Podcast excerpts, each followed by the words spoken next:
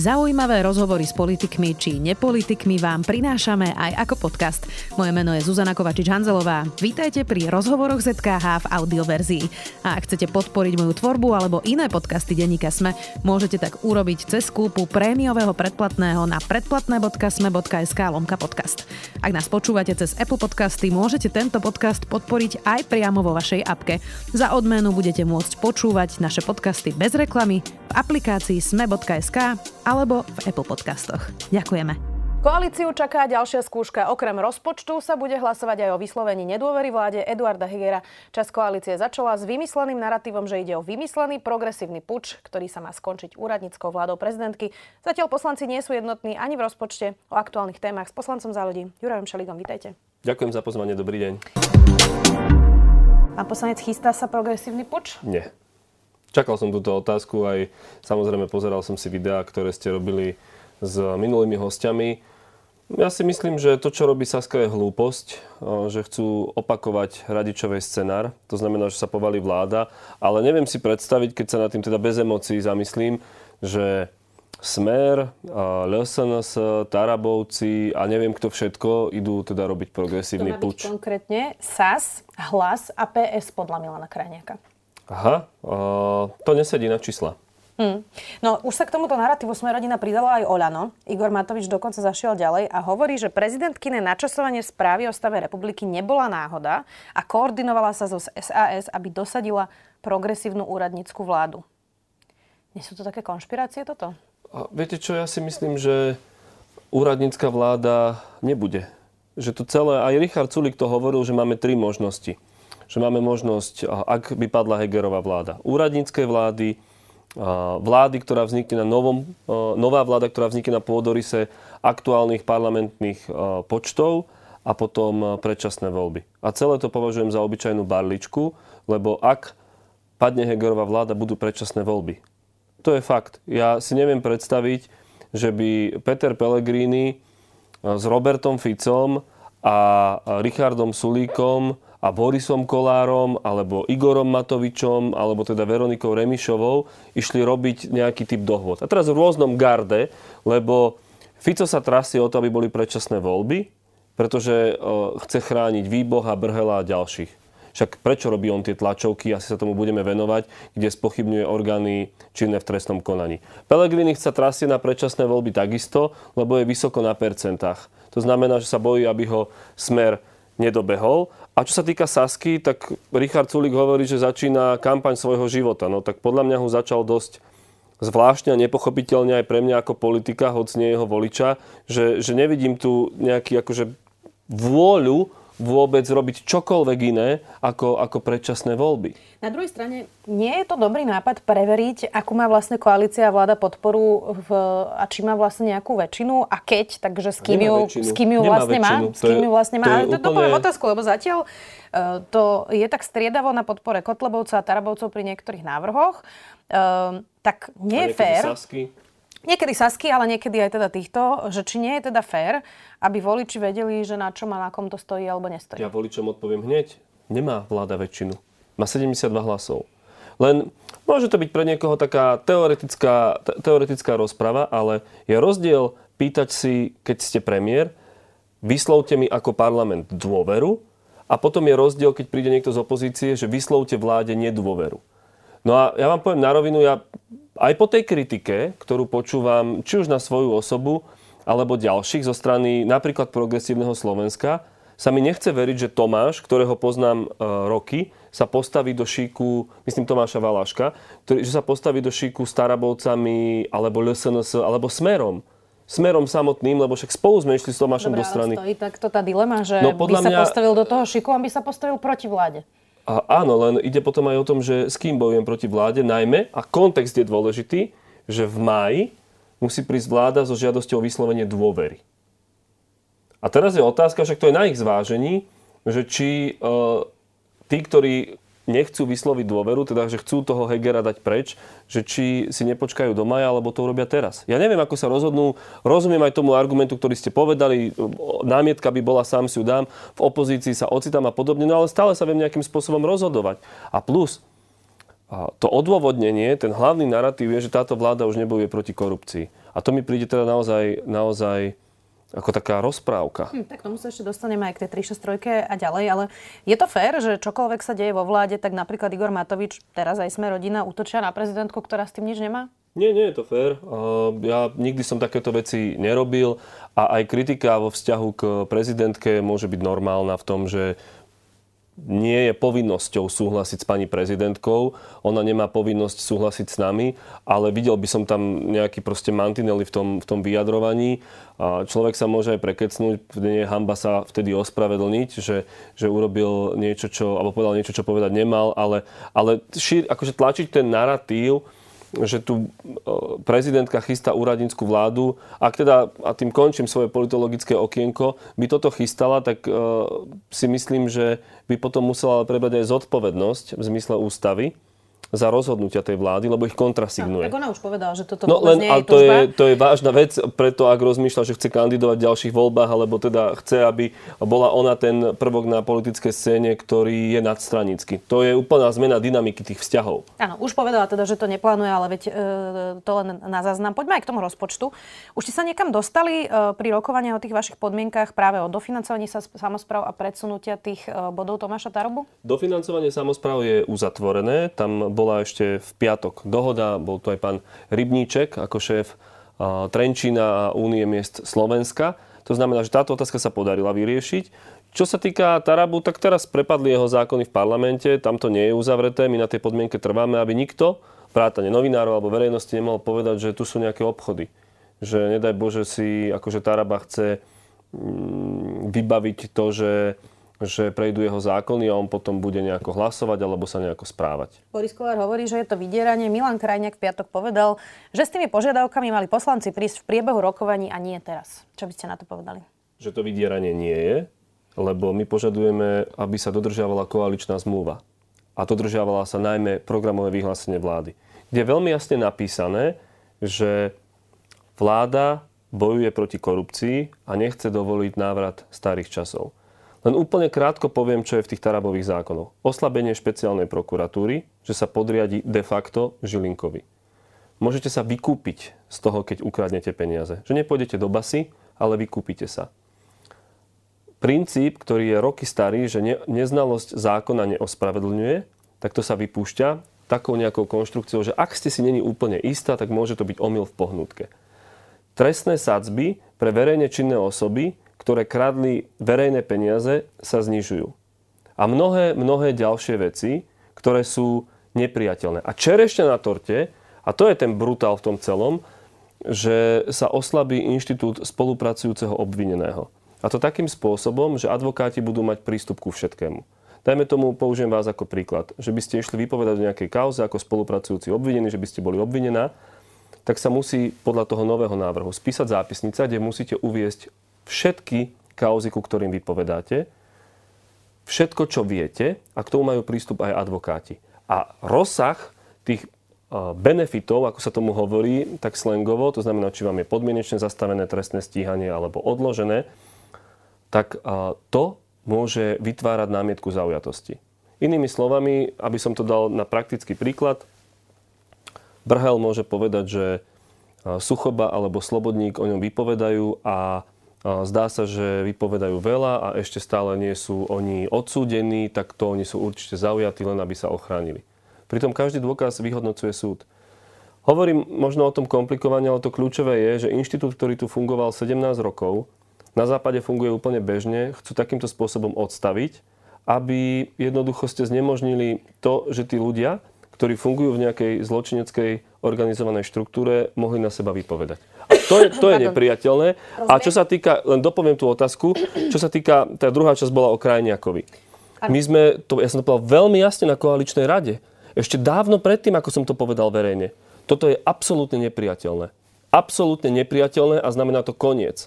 A teraz to prepadlo v parlamente a ja som, priznám sa, možno aj naivne očakával od svojich kolegov reakciu, samozrejme, Juro, samozrejme, toto bude odmietnuté. My máme ministra Karasa, ten nech pripraví novelu. 17 rokov prešlo od prijatia trestného zákona, trestného poriadku, široká odborná diskusia. Nech sa vyjadruje Žilinka, nech sa vyjadruje Lipšic, ďalší, ďalší, ďalší. A tuto zrazu všetci chodia potichu. Jeden rozpráva o slamených panákoch, druhý rozpráva o vydieraní a tretí si spomenie na to, že on to vlastne nikdy nepočul. To nie je pravda, ale my z tohto neuhneme. Hmm. No e, a teraz Tomáš Taraba je bývalý blízky spolupracovník Petra Košča. Hmm, a toto súvisí vlastne s celou tou kázou Vladimíra Pčolinského a Sme rodina, keby sme to zobrali tak ako keby zoširšia. Tak keby toto uh, písali obvinení, takéto zákony, asi by to nevyzeralo inak, nie? A neviem, kto to písal pánovi Tarabovi. Ja by som to videl skôr na strane Smeru. A nie je mi úplne jasné, že či by sa to malo dotýkať aj pána Pčolinského, že on v niektorých tých kategóriách asi, asi úplne nie, ale je to úplne nepodstatné pre mňa. Kto to písal? Ja si myslím, že paradoxne by to viac pomáhalo Výbohovi a Brhelovi a, a Koščovi samozrejme. Takže áno, veď to úplne správne, ja som to predtým pomenoval, vy to pomenúvate z iného konca. Samozrejme, že niektorí obvinení by z toho brutálne benefitovali. A najviac vám hovorím tí, ktorí sú dneska pred súdmi. No to znamená Súmrak, Očistec a ďalší. Keď hovoríte, že ste mysleli, že sa to teda e, zmete zo stola, tak je to protikorupčná no, vláda, keď nikto, sme rodina takto, to ne... Nikto, nikto to ešte neodmietol, mm-hmm. že to mhm. nesplňa, všetci vyčkávajú, ale ja iba veľmi pokojne opakujem, že toto nemôže prejsť. Možno, viete, možno si chcú povedať kolegovia, no tak OK, no tak sa to odmietne, ale nebudeme dávať Šeligovi žiadny kredit. Viem s tým úplne v poriadku žiť. A, ale toto je pre mňa úplne zásadná vec. Aj keby som mal v tom zostať úplne sám, proste právny štát táto vláda drží. Má rôzne problémy, rôzne zápasy, ale proste právny štát funguje a tieto zákony by ho oslabili a negovali. A to nemôže byť priateľné. A nie je to priateľné. Nemôže to dopadnúť tak, mm, že keď príde na to lámanie chleba, tak sa zdržíte, nezúčastníte, alebo Čoho? tak, ako to dopadlo v minulosti, takého hlasovania? Akého hlasovania? O rozpočte napríklad. Nie, ak budem zdravý a pán Boh daj, aby som bol zdravý, tak tam budem a budete hlasovať proti, ak nebudú splnené tieto podmienky. Alebo sa zdržím, ale tak to je jedno v tomto, lebo ak nevidím ten rozpočet ako úplne katastrofálny ako kolegovia, ale určite ho nepodporím, ak toto neprejde. Mm. Inak, uh... Tá naša podmienka myslím, že, že nebude splnená. Igor Matovič dnes v Radio Express hovoril o rozpočte, povedal, že teda zatiaľ nemá istú podporu v parlamente a dodal, že by bol veľmi rád, pokiaľ by návrh podporili aj poslanci LSNS, Republiky, Smeru či Hlasu. Čo na to hovoríte? Ja som počúval ten rozhovor, pán Dobšinský, pardon, pán Závodský sa ho pýtal, že teda, že či očakáva podporu. Ideálny scenár, viete, v zákony niektoré v parlamente naozaj prešli, že 150 to sa stalo asi dvakrát, alebo že 140, presne tak, a to sa, to sa nestane. To je, je to prianie, ktoré, ktoré nebude naplnené, to je bez debaty. No, dobre, ale evidentne mu nevadí ani podpora SNS, ani republiky, ani Smeru, ani Hlasu neviete nikomu chytiť ruku, ako má hlasovať. Čo je kľúčové, je, že či tí ľudia nejako s vami obchodujú alebo niečo sa to pýtajú. Mm, Milan Krajniak hovoril na Telo Plus, že ak by nejakí poslanci prišli a povedali, že za podporu e, rozpočtu chcú napríklad 100 miliónov na takúto a takúto otázku, že on by s tým nemal problém. Na to hovoríte čo? Že to je nerealizovateľné. Prečo? Lebo za prvé tých 100 miliónov nemáme a za druhé každý, použijem slova Milana Krajniaka, každý, kto chcel rokovať o rozpočte, rokovať o rozpočte mohol.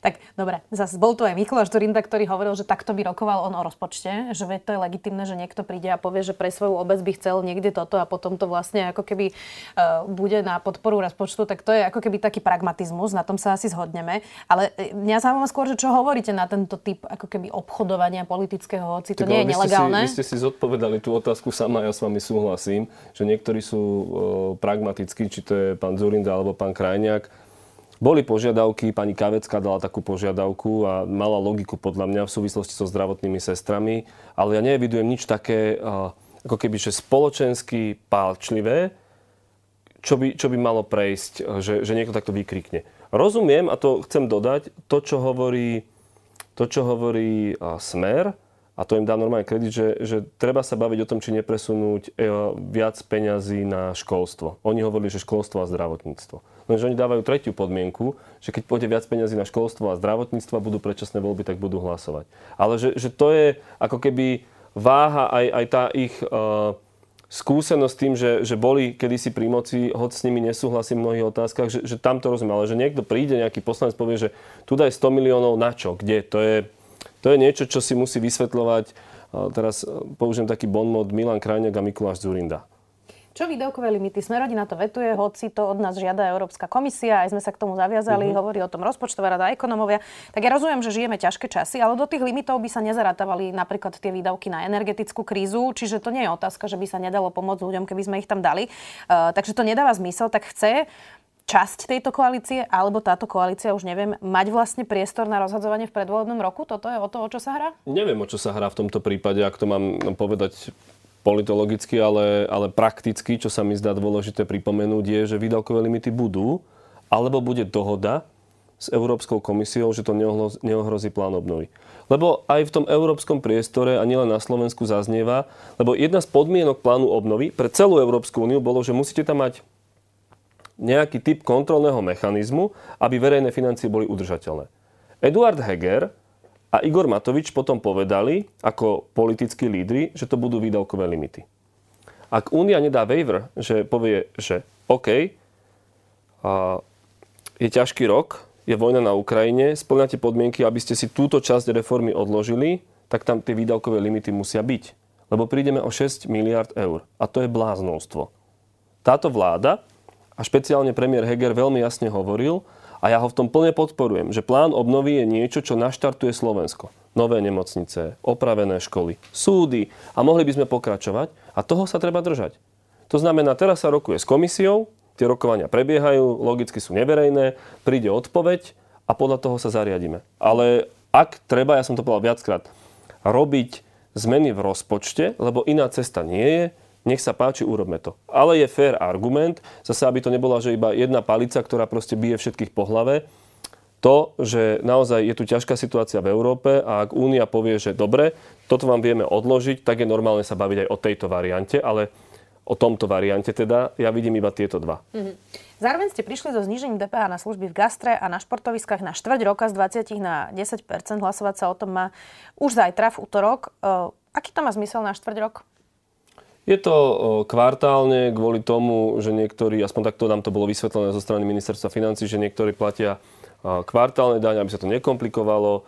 A ministerstvo financí chce vidieť, že aký veľký to bude mať výpadok, lebo používajú argument, že prevádzkovateľia gastroslúžieb hovoria, že to ešte zlepší výber dane, lebo to bude nižšie. Ale úplne na rovinu, pani redaktorka, mimoriadne náročné rokovania keď prišli tie vleky, tak e, ja s kolegami sme povedali, že nebudeme hlasovať za tie vleky, lebo zaprvé to prišlo na poslednú chvíľu a treba si vyjasniť veci. Potom sa vyjasnila tá otázka, že sa to týka športovisk všetkých a že naozaj to bola taká trošku bublina, čo sa týka Borisa Kolára. Ale ja som povedal, dobre, ak tam chcete mať toto, tak tam musí byť aj gastro.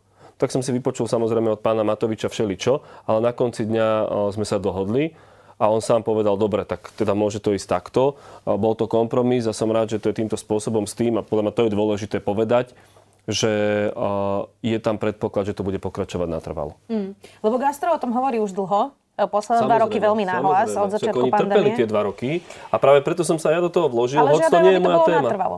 Ja viem. A rád by som im povedal aj tu u vás, že bude to natrvalo. Podarilo sa mne a mojim kolegom vyrokovať tento kompromis. Beriem to, že to je lepšie niečo ako nič s tým, že je prísľub. Aj dnes e, zaznel e, v rádiu, o ktorom sme sa bavili, kde bol Igor Matovič, že keď ten výber dane, oni to vedia potom kvartály relatívne rýchlo skontrolovať, bude e, ako keby, že tam nebudú vidieť, že sú tam nejaké veľké podvody, že sa to drží na nejakej úrovni, že to je stabilné, majú na to nejaké svoje nástroje, finančná správa, tak to bude natrvalo. Hm. Koľko tisíc ľudí alebo podnikateľov by muselo splniť tento požiad- túto požiadavku Igora Matoviča, aby tí, ktorí už dnes poctivo platia dane, mali nižšiu DPH. Rozumiete asi tomu, čo hovorím? On stále tieto veci podmienuje tým, že kto podvádza, kde treba viacej ľudí a ktorí by sa mali prihlásiť a platiť dane. Ale tie dane dnes platia poctiví mm-hmm. podnikatelia, ktorými chcete znižiť na 10%. A tí, čo neplatia, tí neodvádzajú ani 20, ani 10. Tak toto je trest za tú poctivosť? Alebo ako to mám vnímať, že vlastne potom Igor Matovič dovolí, aby boli ďalej nižšie dane pre tých poctivých, ak sa pridajú nejaké, a koľko sa ich má pridať? Keď, už, keď ich bude 200, už je to dosť, keď ich bude 3000, bude to dosť. Čo je to vlastne za podmienku? Ja som v koalícii, ktorú vybrali ľudia, tak sa poskladala. Ja som nepotreboval takéto tance robiť. Mne tá požiadavka prišla logická, len zopakujem, že som rád, že sa to podarilo mne a kolegom vyrokovať.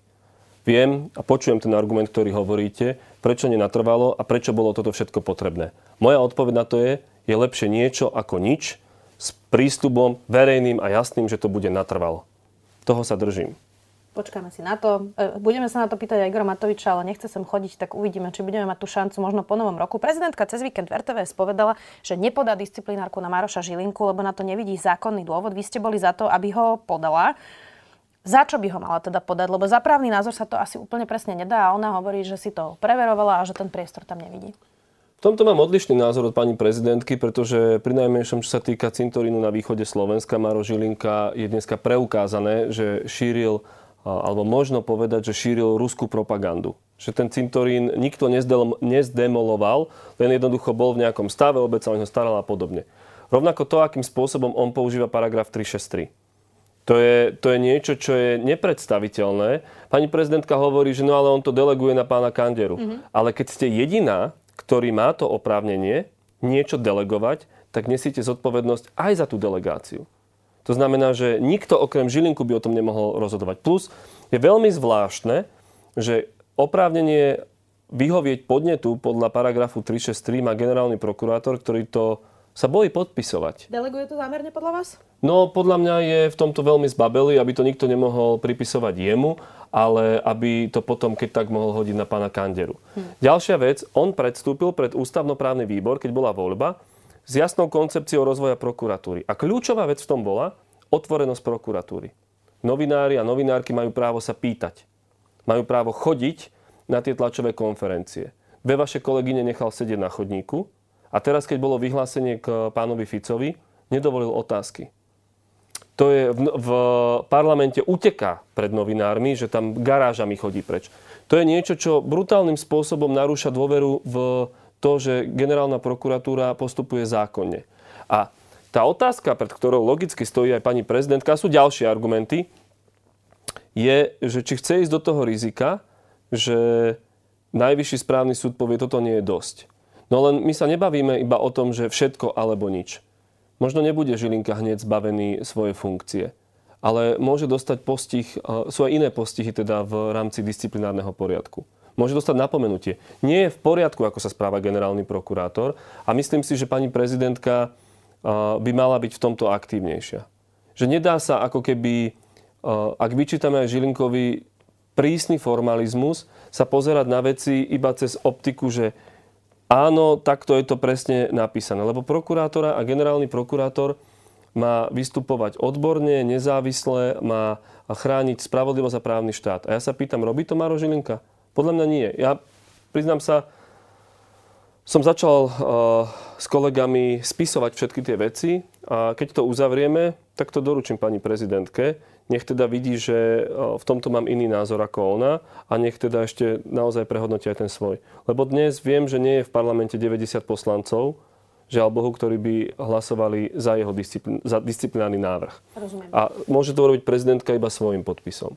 Nemali by ste sa skôr v koalícii sústrediť na práve tie zmeny v paragrafe 363, lebo Eh, hovorili ste o tom veľa, slúbili ste to a ani sa vlastne o tom už nedebatuje, odkedy sme rodina povedala, že to nepodporí. Tak rezignovala vlastne táto vláda už na úplne akúkoľvek zmenu paragrafu 363? Vôbec nie.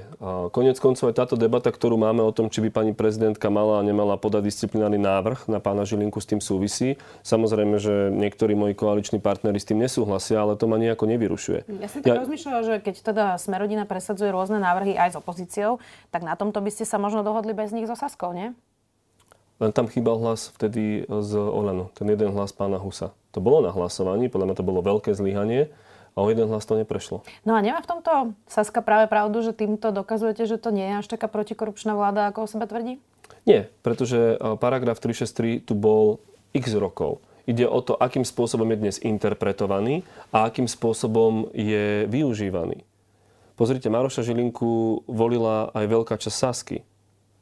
A podľa mňa, keby sa na to pozreli späť, tak to veľmi ľutujú. Dneska sa tvária, miesto toho, aby povedali úplne otvorene, je nám to ľúto, bola to chyba, tak hovoria, že my nie sme protikorupčná koalícia. Nie, tak niektorí hovoria, že im to je ľúto a bola to chyba. Dobre, a e, to, čo som chcel dohovoriť je, že tá koalícia je nejako poskladaná. To je fakt. Každá koalícia, ktorá tu bola, je nejakým spôsobom poskladaná. Ale ja som tam zostal aj preto, že aj z pozície toho, že v nej som, som schopný niektorým veciam brániť a niektoré veci presadzovať. Ja som napríklad presadzoval to, aby neboli zrušené bezpečnostné previerky sudcov. V tej téme som bol z, iba s Milanom Vetrákom a podarilo sa nám to presadiť. To sme, to sme udržali. Teraz riešime toho Tarabu. Tam je totálna stopka. Akože dneska, keby to chceli nejako prevaliť, tak sa im rozsype vláda. To je úplne jasné.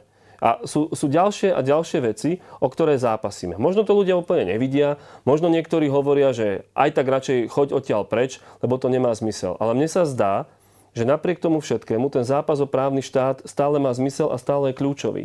Hm. To, čo je podstatné, je aj motivácia Maroša Žilinku. Ako by mohol mať motiváciu Maroš Žilinka? Na to ja neviem špekulovať. Respektíve neviem na to odpo- odpovedať a môžem len špekulovať. Môžem si myslieť, že nenávidí Daniela Lipšica. To bolo také komické, keď nám rozprával, že keď si ho chceme zavolať na ústavnoprávny výbor, potrebujeme súhlas generálneho prokurátora, čo sa nikdy predtým nestalo. Možno, možno ho niekto nejakým spôsobom ja neviem, či vydiera, alebo aké iné nejaké dobré slovo, že ho tlačia niekde, možno sa cíti niekomu vďačný, možno uveril sám v seba. Ja nevidím mu do hlavy. Každopádne vidím len tú obrovskú disproporciu medzi tým, čo má napísané v pláne a programe rozvoja prokuratúry, s ktorým prišiel, keď chcel kandidovať a vidím jeho skutky. A to je, to je že šialený rozdiel. Zoberte si tú kauzu Vietnamca. Žilinka nastupuje do úradu a hovorí, idem sa pozrieť znovu na kauzu Vietnamca. Začne dávať veľké vyhlásenie. Vietnamec nikdy na našom území pravdepodobne nebol. Nevieme, či bol použiť náš vládny špeciál. to sa, tu, sa, tu sa nič nestalo, ako keby povedal na Slovensku. Teraz je úplne zrejme podľa rozhodnutí nemeckého súdu a podľa toho, ako Nemci vypočúvajú tých svetkov aká je žaloba prokuratúry, že sa to tu stalo a že pravdepodobne v tom bol zapojený uh, Kaliňák a, a ďalší. A Maro Žilinka teraz povie, on už sa k tomu nebude vyjadrovať. On už nič nepovie. To je komické. Ja som ho na výbore dostal do tej pozície, že on mňa obvinil, keď som robil tlačovku pred generálnou prokuratúrou, že som mu dával podne, nech sa to začne vyšetrovať, že zasahujem do živých vecí. A ako z chlpatej deky z neho išlo vypadnúť to, že, že to aj Fico zasahuje do vecí. Keď púšťa nahrávky ktoré nevieme, či sú alebo nie sú. to hovoríte, lebo ja som si teda prečítala titulok tých článkov, že ako to pripustil a potom som videla ten jeho výrok a mám pocit, že to povedal tak, že sa z toho nedalo pochopiť, že hovorí o Ficovi, ktorý Viete zasahuje prečo? na tlačovkách. Lebo to, bol, lebo to bola strašne dlhá debata a ja som sa opýtal, pán Žilinka, tak vy tvrdíte o mne, že ja tým, že vám donesiem podnet na generálnu prokuratúru, že to je zasahovanie do vyšetrovania. A čo je potom to, čo robí Robert Fico, ktorý hovorí, že vyšetrovateľia a prokurátori sú SSáci a dáva im SSácké kabáty a, a púšťa nejaké zostrihané alebo teda vytrhnuté nahrávky z kontextu, nechce zverejniť celý obsah, nadáva stále do nejakých mafiánov a podobne. To nie je zasahovanie do vyšetrovania. A on zostal ticho, potom tam niečo vykrikli nejaký poslanci, že odpovedzte. A on, každý, kto toto robí, tak zasahuje do vyšetrovania. Takže to bolo, hovorím, ako z chlpatej deky. A to je tá otázka, že čo to ten Žilinka vlastne robí. A preto si myslím, že pani prezidentka by mala k tomu pristúpiť aktívnejšie. Lebo kým ja môžem tu potiaľ, tak ona môže podať disciplinárny návrh. Ten zápas o to, že či zo Slovenska bude alebo nebude právny štát, samozrejme bude pokračovať aj po voľbách, nech už budú kedykoľvek. A stále bude, či v koalícii alebo v opozícii, niekto, kto nebude s tým úplne súhlasiť a, kto bude robiť odpor. Veď si pamätáte, alebo obaja si pamätáme, s kým bol Zurinda vo vláde. A aký to bol zápas a dostal Slovensko do Únie a, a do NATO. To znamená, že tie koalície nie sú ideálne, ale dôležité, aby sme sa proste nevzdali. Ešte mám uh, dve témy, ktoré mm-hmm. sa často opomínajú a to je napríklad teda registrované partnerstva. Vyšiel dnes aj prieskum, ako sa máte Slovensko, z ktorého vyšlo, že podpora pre registrované partnerstva po útoku na Zamockej narastla. Hovorí aj o tom, že mladí sa obávajú o svoju bezpečnosť. Um, a teda v prieskume 12,3% respondentov odpovedalo, že po tom teroristickom útoku zmenili pohľad na registrované partnerstva takže predtým neboli za ich uzakonenie a po útoku súhlasia so zavedením registrovaných partnerstiev a celkovo je za to 40 respondentov, naopak 39,2 zavedenie nepodporuje a asi 20 respondentov nevedelo odpovedať. Tak od tej strelby je ticho. Nič zásadné sa nezmenilo. Tak v akom štádiu je vlastne ten návrh ministra spravodlivosti, eh, na ktorý sa akože čaká, kde má byť aspoň to bazálne, základné informovanie o svojom zdravotnom stave, dedenia a podobne? Chcem povedať, že ja som hlasoval za návrh pána Valáška aj pred tou strelbou a potom aj za návrh, ktorý dali ďalší kolegovia, lebo mi to nepríde ako nejaké ohrozenie kohokoľvek iného na Slovensku. Že to, to pre tú debatu považujem za, za dôležité. Rovnako ten boj, ktorý tu rozohrávajú niektorí, že, že liberáli versus konzervatívci, to nie je ani liberalizmus, ani konzervativizmus, to sú extrémy.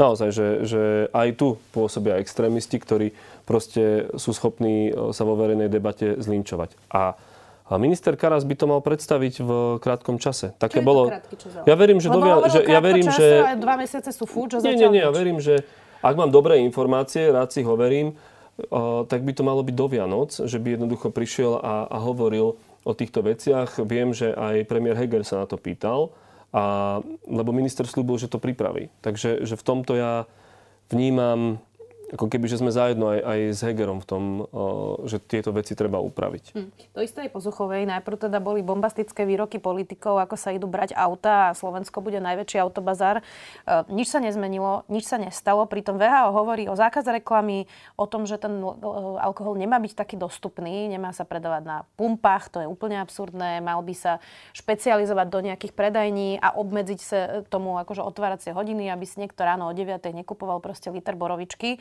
a dostupnosť liečenia, liečenia to nejde jednoducho. Ale tieto ostatné veci sa dajú pomerne rýchlo spraviť, minimálne ten zákaz reklamy. Prečo sa odtedy nič nestalo? Stalo sa. A stalo sa málo, malo sa stať viac. To je úplne bez debaty. Boli už minimálne dve alebo tri veľké celonárodné policajné akcie, ktoré budú pokračovať. Ale to je represia. Toto hovorí o prevencii. Zdvihli sme daň na alkohol. Priznám sa, že ja som chcel ísť až na 50% Kolegovia, a úplne tomto beriem ich argument, povedali, to je proste už na hranici prohibície, ktorá nedopadla dobre v Spojených štátoch, nemôžeme ísť tak vysoko, sme na 30%. Čo sa týka zmeny trestného poriadku, ktorú má pripraviť ministerstvo spravodlivosti, tak tam presne e, je debata aj o tom, akým spôsobom ukladať ochranné liečenia alebo akým spôsobom pristúpiť k tým trestným činom, ktoré sú páchané pod vplyvom návykovej látky, špeciálne alkohol. Tá debata beží, a ale... A represia. No a čo sa týka prevencie, tak zákaz reklamy na alkohol my plne podporujeme a sme pripravení kedykoľvek podporiť. Momentálne taký zákon nemáme v Národnej rade, ale Ministerstvo kultúry myslím, že tiež začalo v tejto veci robiť, ved, robiť ako keby kroky. Je to, úplne... tá, tá, to, čo chcem zhrnúť, uh-huh. je, že môže sa javiť, že sa nestalo nič. Ale to nie je pravda, že, že stali sa veci. Súhlasím s, vami, že, že, že stali sa málo a, a treba, aby to bolo rýchlejšie, ale tie veci niekto musia dobehnúť. Vôbec tomu nepomohli výroky o tom, že bude zo Slovenska najväčší autobazár. To máte pravdu, lebo to vytvorilo okrem uštipačných poznámok obrovské očakávania. Len ten proces, ak má byť rozumný, a ak má byť nastavený tak, aby naozaj zafungoval, tak on si vyžaduje nejaký čas. A proste no to, ten čas ešte plinie, žiaľ Bohu. Ja vám dám všetok čas, len aby sa no, to udialo. ale Chcem sa spýtať, to... či je úplne nereálne, že by naozaj Slovensko malo tak ako iné západné krajiny predajne, kde sa predáva alkohol, namiesto toho, aby keď vojdete do potravín, tak ste poprvé zakopli najprv nejaký rum v zlave a hneď za rohom aj na vodku tu máme my dvaja, bez toho, aby sme sa dohodli úplnú zhodu. Ja keď som študoval v Pensylvánii, v Spojených štátoch, tak tam je to presne takto vyriešené. A keď vchádzate do predajne, tak nie, že je na rozmysle toho predávajúceho, či ukážete ID, teda nejaký doklad, proste ukážete. Keď idete večer do baru a vyzeráte príliš mlado, tak ukážete občiansky alebo teda vodický a keď teda nemáte, tak volajú na vás policajtov. Len to, kam mierite, a ja vítam ten tlak a čím viac ako verejne činných alebo influencerov bude o tomto hovoriť, tým to bude lepšie, že nestačí pripraviť iba zákony. To je naša robota, ale je dôležité, že tá spoločnosť to nejakým spôsobom absorbuje. Je to nereálne, že budú Nie, vôbec to nie je nereálne. Len si to vyžaduje nejaký priestor, aby, to tá, aby tá spoločnosť to prijala a aj politickú vôľu.